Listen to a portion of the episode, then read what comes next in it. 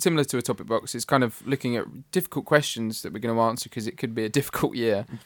I don't know why, but you, you just got to plan for the worst sometimes.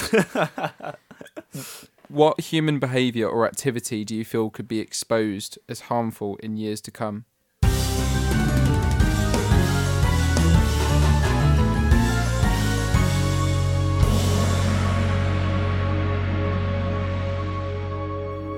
Stabbing people, I guess, is a pretty easy answer. I think that Murder. might. I think that might be dangerous now. Yeah. Well, I mean, it doesn't stop being dangerous like in years to come, so it's kind of a continuous danger. Wait, can you say the question again? What human behaviour or activity do you feel could be exposed as harmful in years to come? Oh, exposed as harmful. Vaping. Yeah, I, I mean, it already has been. There's been people coughing up blood. That's not going to stop me, though. think about I, I think with vaping obviously with people who are having negative health effects at the moment it is still difficult to say whether it's purely from vaping because there hasn't been decades and decades of people doing it so that might come out as being like one of the worst things that we could actually possibly do Okay. Yeah, I mean, uh, I wouldn't be surprised if it eventually just filled your lungs up with water vapor, but you know, why not? Why not give it a shot? Just you know, 50-50 chance. It's there's not much uh, science, or I don't know how it compares to smoking cigarettes. nowhere near as much uh, yeah, there's, there's, I mean, there's, there's not really enough research because people have been smoking cigarettes since they told you it was good for you in the 40s. Um, they also told people vaping was a lot better an alternative than smoking, but it might come out that it's not. It definitely is cheaper though, and that's why I'm doing it It is cheaper. because I'm poor as shit. and the behavioural aspect, I'm always quite interested with vaping because with smoking, obviously there is like that behavioural aspect to it as well, where you're I don't know rolling up a cig, for example. But what I'm really interested is when people try and quit the vape, they talk about this feeling of having it not having it by their side. So if they're sitting on the mm. sofa and kind of reaching to grab for something, and it's like they don't have that thing there. So I'm quite interested to see how vaping in different ways might be more difficult to give up. I I think because you're allowed to do it inside and it doesn't make your own home stink, you end up because when I used to smoke, I smoked a lot less often than I use my e-cigarette. So basically, because it doesn't make the room stink it actually makes rooms smell quite nice, no one really has an issue with you smoking you you using your e-cig inside.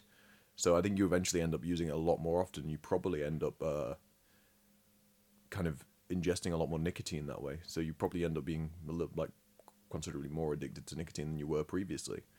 I think if you if you listen to stories of people when smoking was kind of acceptable indoors, they were smoking like two packs, three packs a day. But now there's not acceptable indoors, people are smoking a lot less often. I think that's probably the same with e-cigarettes. Do and do you think that the attitude towards smoking, so over the last 15, 20 years, has been a complete change from the people that now have to go outside and smoke, and even like kind of cultural attitudes to smoking, whereby it's not maybe as considered as cool, or it's even a bit annoying when your friend has to go out during dinner or at a bar to go out and have a smoke. So how do you do, generally do you think those cultural changes have been quite positive to reduce the amount of smokers, or I mean, I, I, I think that it's still considered quite cool. I think a lot of people still consider it quite cool.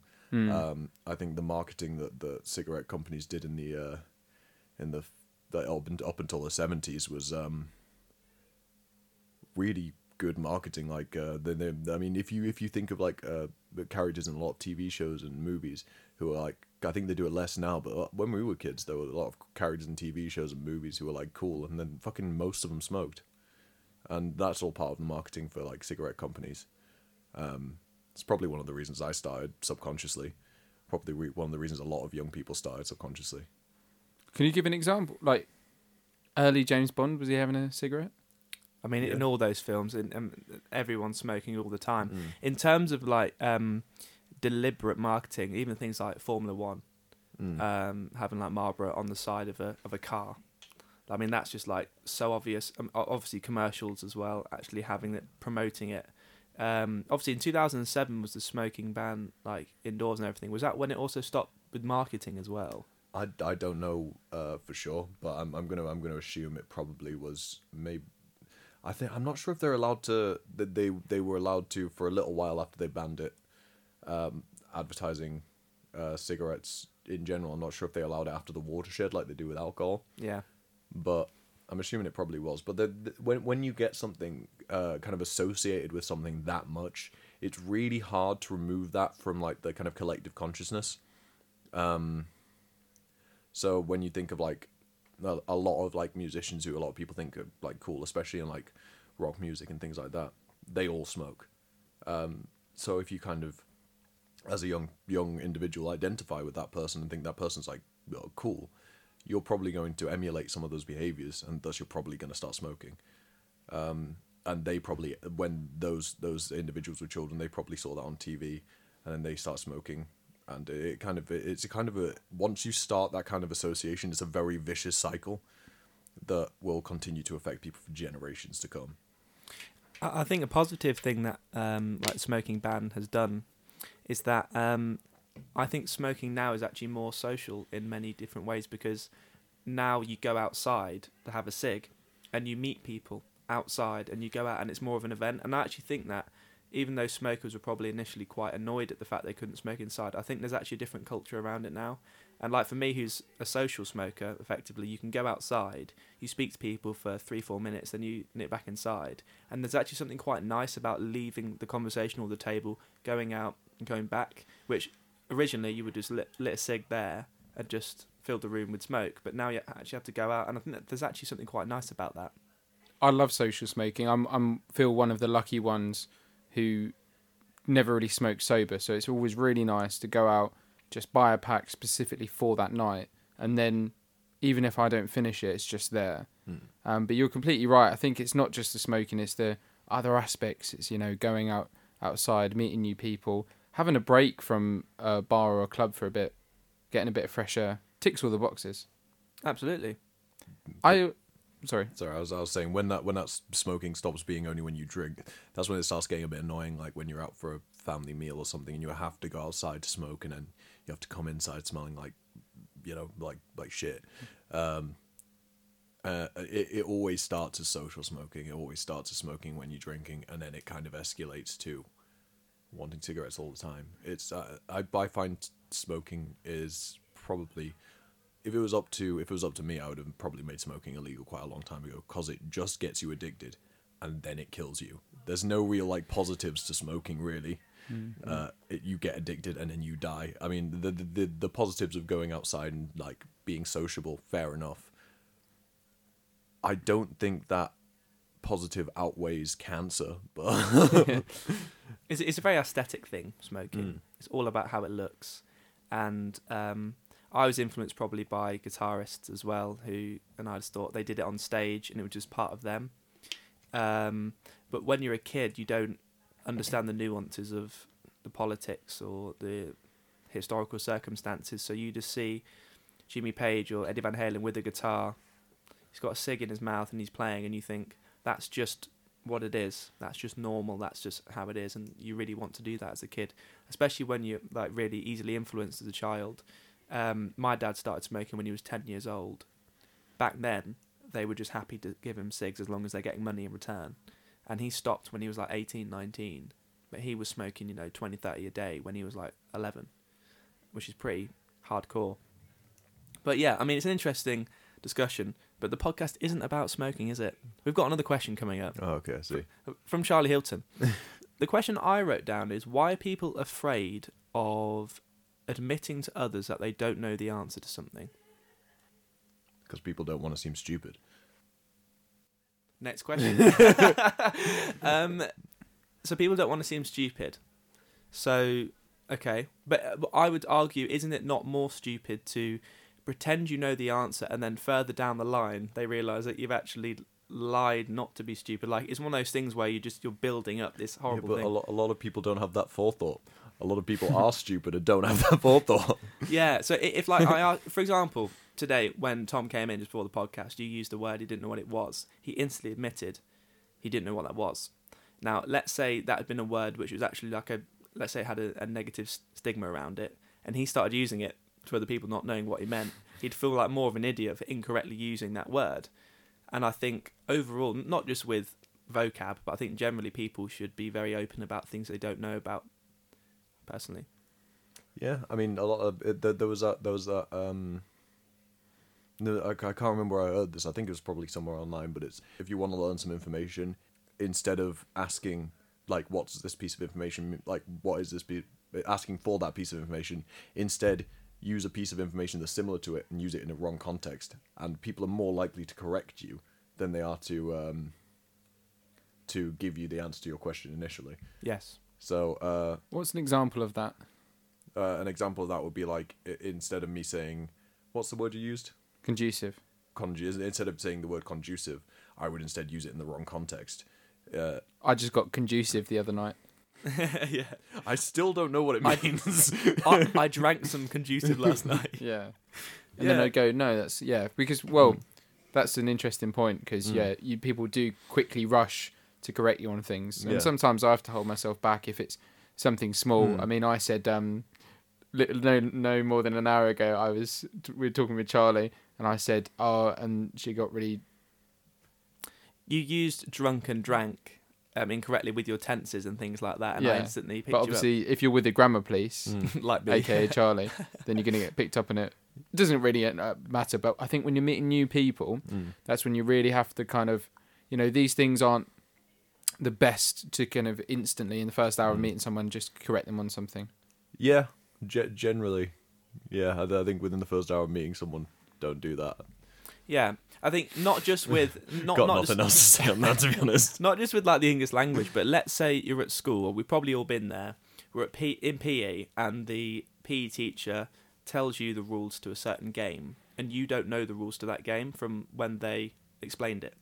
And you look around, and no one else seems puzzled, and you're going, "I'm really um, embarrassed of asking. Could you please clarify what you mean?" And I think part of that is embarrassment and not wanting to look foolish. But equally, if you don't do that, you'll be the person who doesn't understand the game and you might ruin it for other people or what you're going to get hurt, for example, because they've said not to do this and you do it. Um, so I think the thing you should do pretty much instantly is if you don't know something, either keep quiet for a bit until maybe someone says it if you want to avoid social awkwardness, or just come out clean and just say, I don't understand that. I, I guess it's kind of like if you if you if you forget someone's name, you feel like a dick for asking them their name a second time, rather than, you know, waiting until they eventually figure out you don't know their name. It, it, it's less awkward to ask them their name a second time, but are you gonna do that? Probably not. You're gonna hope that someone else has mentions it. Um, so I guess I guess it's kind of the a similar feeling to that. I, I think yeah, I think this all goes off the tone of honesty. And in my job interview this morning, I just had a really good interview. They offered me the job in the spot. But one thing I, I didn't ask because I thought, oh, maybe uh, it feels a bit weird, maybe it's a bit embarrassing. I didn't ask the pay. And when I was speaking to people after that, I was like, well, it's a job. You you need to know the pay. And I just think some sometimes you got to, as you say, ask that second question, second time. It's much better because now I don't know whether to take it because I don't know the pay. I'm gonna have to email them. You know, now you're gonna get the person's name wrong or just freeze when you're Yeah. talking about them. So these things are important, aren't they? Yeah. There's also the thing about the the the, the asking the pay. Uh, that it's it's kind of it's kind of frowned upon to talk about how much people are paid and that kind of thing. Um, but I, I, I, read somewhere that that was because uh, not not because we it, it, it's not really that rude, is it? It's like what what number of uh, what what number of these arbitrary units do you get for doing this task? um, but it's kind of been uh, culturally we've kind of made it rude, and I think the big part of that is so that companies can pay various people various wages for doing the same job. Um, Well, the only reason why you do a job really is to get money. So it seems that funny how mentioning pretty much the only reason why you're doing it is considered rude, which is odd. It's like going to a restaurant and saying, "Can I see your menu?" yeah, Yeah. it is. yeah, It's- Instead of just being like, "I'll have some food" and then just see what they bring. yeah, Um, exactly. It, it, it'd, be, it'd be as weird as if you were in a restaurant and you asked what they had and someone was like very offended by that. It's kind of it's a similar kind of thing. Yeah, you you. get what you're given. Yeah. Um, do you want to do yours? that's what she said. Absolutely. Why do men suffer in silence? Well, it's a question that they've that I found that just says it, but we we don't even know if this is the case. Why do men suffer in silence when it comes to mental health? I I I um uh, it's because of, um, in my opinion, I think I think a lot of this is a kind of theo- theoretical and opinion based. I think that it's there's no there's no def- definitive answer. There's a lot of different uh, kind of there's there's loads of layers that come with tradition and history about the way that genders, why gen people of certain there's people who are socialized as certain genders act in specific ways. I think. Um, Is is this true, by the way? Do you think? Hmm? Is it true? I think men- less so now than it has ever been. I think Yeah. uh, men are men are starting to um, kind of learn that you can you can kind of start talking about things a bit more. Not not to the same extent that you know we should be able to, but I think it's it's getting better. Um, I don't think it's actually true. I I don't like that question. First of all, It's assuming that something's correct. Because it's know what you already mean. given you the answer that they want you to do. Basically, um, for example, the question is why is Charlie rude? I mean, you, well, you, because he's a cunt. but like you're you're already uh, you, you- you're basically putting on information. You're putting the information in their mouth and saying this is it. Why? Mm. So I think the better question is are men, and then whatever the question. And I think um, overall, I would say less so than women. I, I think obviously we um, keep things in, and similar to things about being wrong, we don't Mm. necessarily want to show weakness and things like that. But I think I agree with Tom. I think that is slowly going away, and I think um, with being educated in certain ways about certain topics, I think men realize actually they can. Mm. Um, it's a very um, archaic and like almost 1970s thing of your dad says, "Shut up, no, you're not. Mm. Stop being a pussy," basically. And you're like, oh, okay. Well, in that case, I'm not going to Mm. talk about my feelings. And you get a lot of these people who became alcoholics. They have PTSD. They got whatever because they've been to the war. They've seen the mate blown up by a grenade, and they don't want to go to someone for help because they're supposed to be the provider for the family. And they think, no, my wife is the one who cries. Mm. My two-year-old son is the one who cries. I don't cry. I think that is going. I mean, that's my opinion, but I definitely see that as definitely on the decline.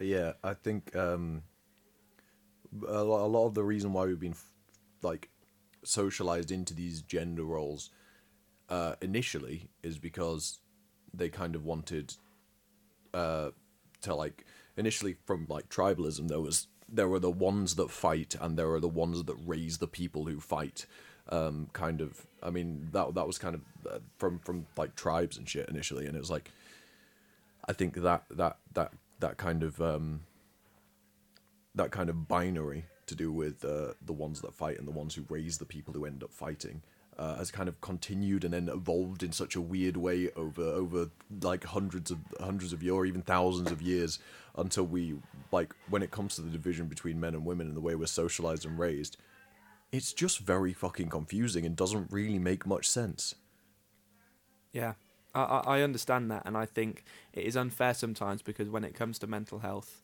men, um, well, I, I think it's actually it's kind of a double edged sword. In some ways, men aren't taking it seriously with that, but when they are, people make a big deal of it, Hmm. and I don't like that. So, for example, people go, "Men commit suicide too. Men have this as well." But the fact that they're saying that shows that there's an asymmetry. And for example, if I if I had some um, problems at home or I had some kind of mental um, breakdown, and I went to a therapist and they said, "You know what? You're a man, and I'm really happy you came to see me."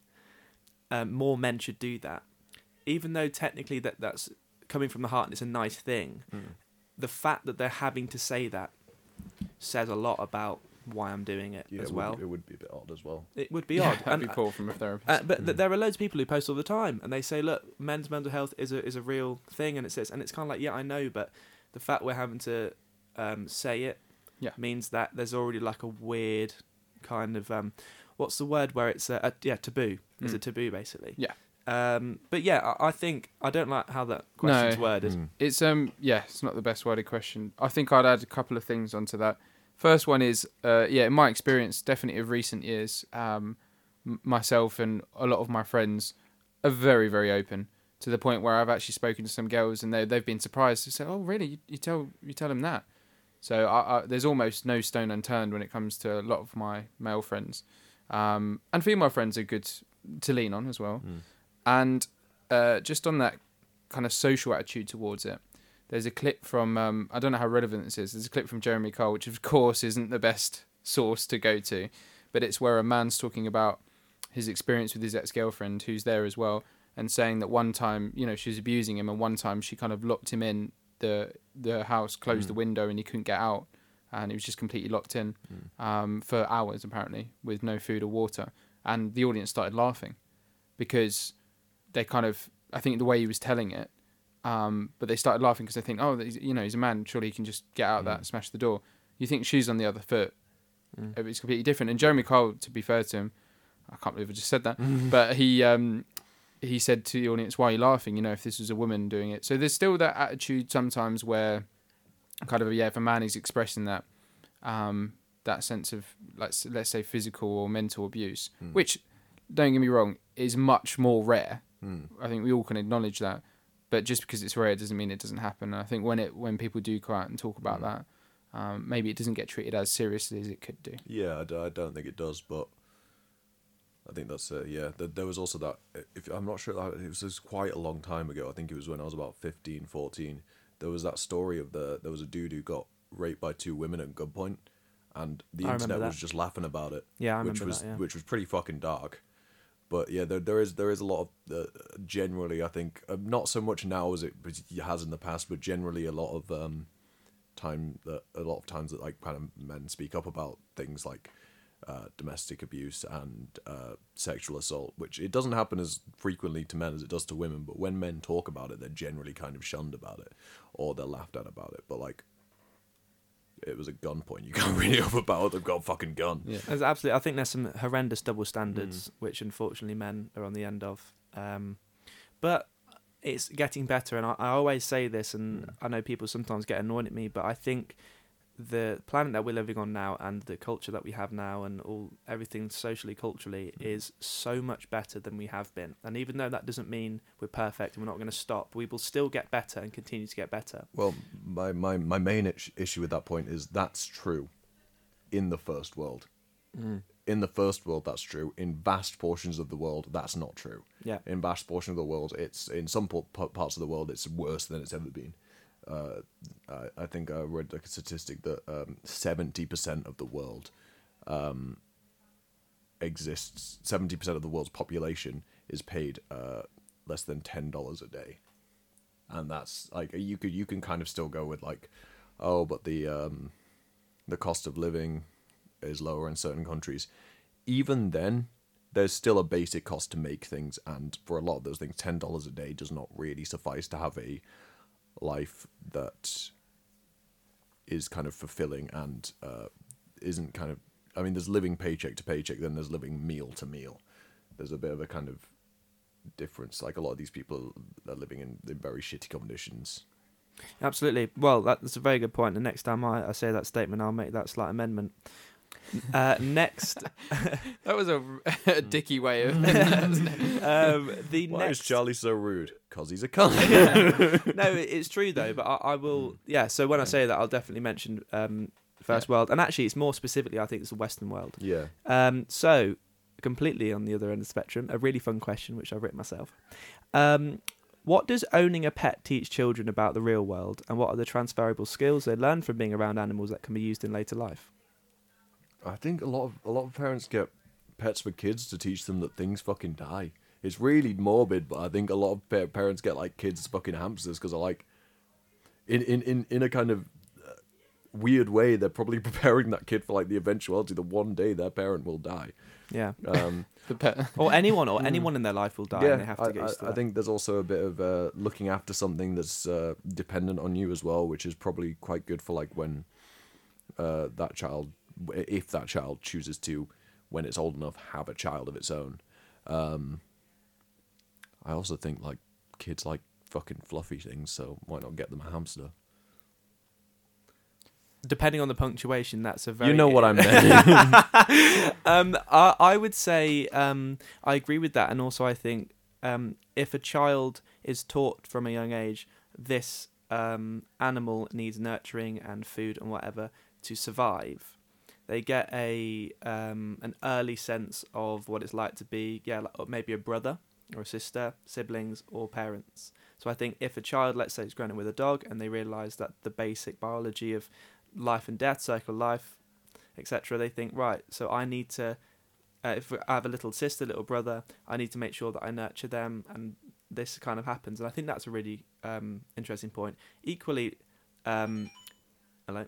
Uh, equally, um, I think it gets people out of the house, and I think um, mental health wise, pets are really good in so many ways. Um, just as a little friend who doesn't talk back, isn't rude, just seems to listen. Um, Doesn't give a fuck about your brother. yeah, and like you just go out and walk, and I think it's a nice thing for children and for adults um, from a mental health standpoint. Um, a lot of people who um, suffer from bereavements, um, especially um, old people who might be living alone, they like to seek comfort from animals and things like that. So I think that's a really, really good point. And I think uh, responsibility is key. I, I recently was home for about two and a half weeks looking after a cat, and that was the longest period of time where I've been solely responsible for a cat. And it's quite crazy the amount of consideration I had to think. So feeding at 6 a.m., 6 p.m., being in the house to give him company, making sure his litter's all sorted, making sure he's got ample time outside in the garden to play. So it, it was a bit overwhelming at times. I kind of had to plan if I was going out in London. I kind of had to plan around him, um, and that was just one cat, let alone a dog, let alone a, child. baby. yeah. So it's really, I mean, I'm I'm old, like let alone a child. So uh, it's really useful for a child to go through that process of responsibility and teaching them, teaching them you you have to think about other people as you get older. You know, you really do. You start to think about your partner, your kids, your family, your parents as they get older. So I, I think there's a lot of lessons that can be learned. Actually, it's a good question. What you don't learn, or what maybe kids could think about more, is the fact that the that animal is the same as other animals What- that they might eat. Yeah, I've got no idea what you're trying to say there. that you're trying to shoe them into the into the vegan dis- discussion. That was the worst transition I think I've ever heard. I'll put a transition, a PowerPoint slide transition in. but obviously, the like a cat or dog that they have, or a hamster, like they could be looking after the hamster in a wheel and then eating a chicken burger that night. Yeah, but to be fair, the hamster would probably also eat the fucking chicken burger if, if it could. well, I think the dog would eat the chicken. Yeah, So, But we should could we eat the dog? uh, I, I, I, I, I mean, you can if you want. Do you think you'd have a dog burger? No, Not personally. I don't no. think so. Um, Why not? Well, I, I don't know. If, first of all, don't, with no idea if it'd be tasty. I've never had dog, so it If- might be If, horrible. if it w- if you knew it was going to be tasty, would I eat dog? Um, no, I don't think I would. but you you kind of the, there's there's kind of uh, ye- like hundreds of thousands of years. Of, well, not hundreds of thousands, but the hundreds of years of like tradition involved in what we do and what we don't eat, as well as we have a certain uh, some animals that we bred over thousands of years to be specifically bred for eating. Um, so it's in our collective consciousness, in our in our kind of culture, not to eat certain animals. So changing someone's mind like that isn't going to be easy. So, It's also illegal. well, yeah, that too. It's also illegal. You- You're not Is it- allowed to eat um, like domesticated animals like that. Yeah. but is it worth cha- like? Is it always worth having a think about our current cultural things that we've got? Well, yeah, but you're not going to like. Uh, you- I mean, the the truth is, none of us should be eating animals. When we we, we, we now have a in in. Uh, I think it's Singapore. They've successfully opened restaurants that use lab grown meat. Nothing was harmed. Uh, there's a lot more sustainable for the environment and things like that. It's just not as um.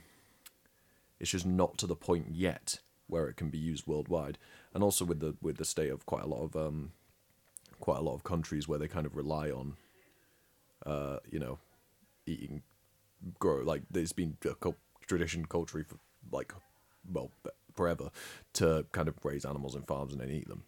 And I think when lab grown meat becomes popular, you should still have the option of being able to eat whatever kind of meat you want. I don't know. I don't think you should. I think you should eat, eat the lab grown meat because it tastes. The, it's literally the fucking same. The only thing is you haven't slaughtered something to get it. But I think I think in in some in some countries though, they're not going to afford to open up labs where they can create lab grown meat How can you have lab? Uh, how can you have lab grown meat without an, a single animal dying? because they just grow the cells. From what? Like a chicken. from yeah just they, they just they like they just they just grow It's it's basically just a cube of chicken instead of like so a they chicken get leg. chicken. They have to uh, get an actual chicken Yeah. And get a hair from the chicken. a hair. Yeah. So they get a feather, or or, or it, it might be a swab, Yeah, something like that. So there's no animals involved. The hair of a chicken. I- I'm, I can just imagine a chicken with an afro. Um, it could be stem cells as well. I think chickens Yeah. have stem cells, uh, but they they don't grow like from. I I haven't done massive amounts of research on it, but I saw like a little documentary. They just kind of grow a cube of chicken. And is that still as not really. nutritionally beneficial as It's, normal it's, meat? It's the chicken cells. Yeah, it's, it's chicken. That's very, very interesting. It's just a cube of it instead of like a chicken leg. That, and it's boneless. It's boneless. Yeah, That sounds phenomenal. Yeah. They, they, they've been they've been selling it in um in Singapore. Um, yeah, they made chicken nuggets with it. I'd like to try that. You Um, wouldn't be able to tell the difference because it's literally not different. yeah, I, I, I would like to try that. That'd be very interesting. Uh, speaking of very interesting, next question. I think the final question. How would you explain right and wrong to a robot? My thing to that would be I hope that we never have to. Because if we do, that means that robots have become um, dangerously intelligent. Um, if we ever had to, then you'd have to explain subjectivity as well. Because right and wrong, as we know from our own moral compasses and our own cultures and social um, circumstances, um, they're all different. And what some robots might consider right might be wrong. So imagine you got two robots and they were talking to each other. If you told them this was right and this was wrong, and I went to another robot and told them that, they would then have a conflict. So I, I'm, I hope we never have to, and if we do, you'd have to answer a lot of questions before that. What constitutes a robot? Because there are plenty of robots that exist now, but explaining right or wrong to like a smart fridge wouldn't really have any impact whatsoever. Do you mean like an artificial intelligence? You can talk to a fridge. yeah, you can, or like saying it to Siri. it wouldn't really do much. Yeah. Well, Siri knows what's right and wrong because that's just like binary. So, Yeah. so, so they know. Oh, when I hear this, I do that, and that is right. Right. Explain a right or wrong to a Cyberman. Well, there's no fucking point, is there? Because you'll die. It'll It's just, just gonna delete you. Yeah. Well, it'd either delete you or fucking turn you into a Cyberman. That's right and wrong for it. Yeah. Which would be right for that? Hmm? Yeah, that would be right for that. cra- I mean, it's all fucking. But wrong for us. Yeah, it's it's uh, it's it's uh, firstly the, the idea that AI is going to take over. The the only way that AI would take over is if a human told it to, or if it, if it misunderstood a prompt. Because AIs are not AIs are not gonna- Clap. yeah, AIs are not going to become sentient because there's no way for it to work. They're they're designed to um have a load of information and use that where necessary because the, while using prompts. There's there's no way that you can you can get it to kind of look like it's it's kind of eh, expressing emotion, but it'll never actually express emotion unless it's programmed to, or it'll never actually do something. So, for example, if you're like program an AI and you say stop global warming, well, the most effective way to do that is to kill all humans. But it's not going to have thoughts and feelings and emotions. So Yeah, so something I'll say to that is there there is a law against this as well. So you, there's a certain amount of intelligence that you're not allowed to reach and make as a robot. Um, I can't remember how many years ago it was, but I remember reading about it as a TV show on it, which was very interesting, which was about the most sentient robot, and it was actually really scary because um, before it was basically taken down and stripped, the the robot said, "Oh, don't turn me off," and that's Turn me on. but but like if, equally that that's quite scary That's terrifying. because it's like because it's like oh no no please don't please don't so but that's obviously it doesn't have a mind it doesn't have a brain and it doesn't have culture but because it's been programmed with so many different codes and just ways of thinking it knows a way to come across like it was as real, yeah. like it was real so wh- one of the one of the things that we have to get past is people's mindset of that doesn't mean that it's like with animals you shouldn't anthropomorphize with animals and do that because- that's just a really dangerous hole it's exactly the same with robots and you shouldn't treat them um, the same as with humans and, and treat them with the same empathy and things even if they can give a very convincing uh, way of doing it like myself It's it's we we we've had it's, it's just because of media. It's a really cool concept that a robot comes to life for for entertainment value, but it's not possible. uh, from well, from what I know, I might I might be wrong, but it doesn't seem like it's possible. They're they're they're designed to use information that they've been programmed with in certain ways, um, to create something sentient.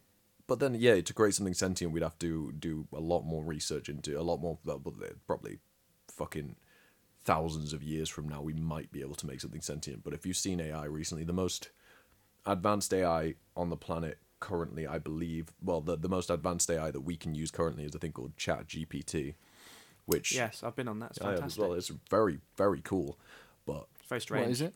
it's it's just basically just a it's it's an AI model. You can just ask it to do things like, for example, if you want to ask it to write uh, a poem about uh, shoes, it'll write a poem about shoes in a in a pretty convincing way. It'll use all the uh, all the all the kind of it'll, all the things will rhyme if you want it to rhyme. But then you can later then you can go down the line and say, oh, change para change uh, the second line and make it different, and it'll do it. But I, I, I did that. I really I tested the limit with it, and I did things like, um, what would the world be like if Wayne Rooney was a fighter pilot? I just put that in, and it tells you exactly what it would think would happen. You Mm. can be as niche as you want, and it gets all the information about Wayne Rooney and fighter pilots and all the literature Mm. surrounding that, puts it together within seconds, and writes you something.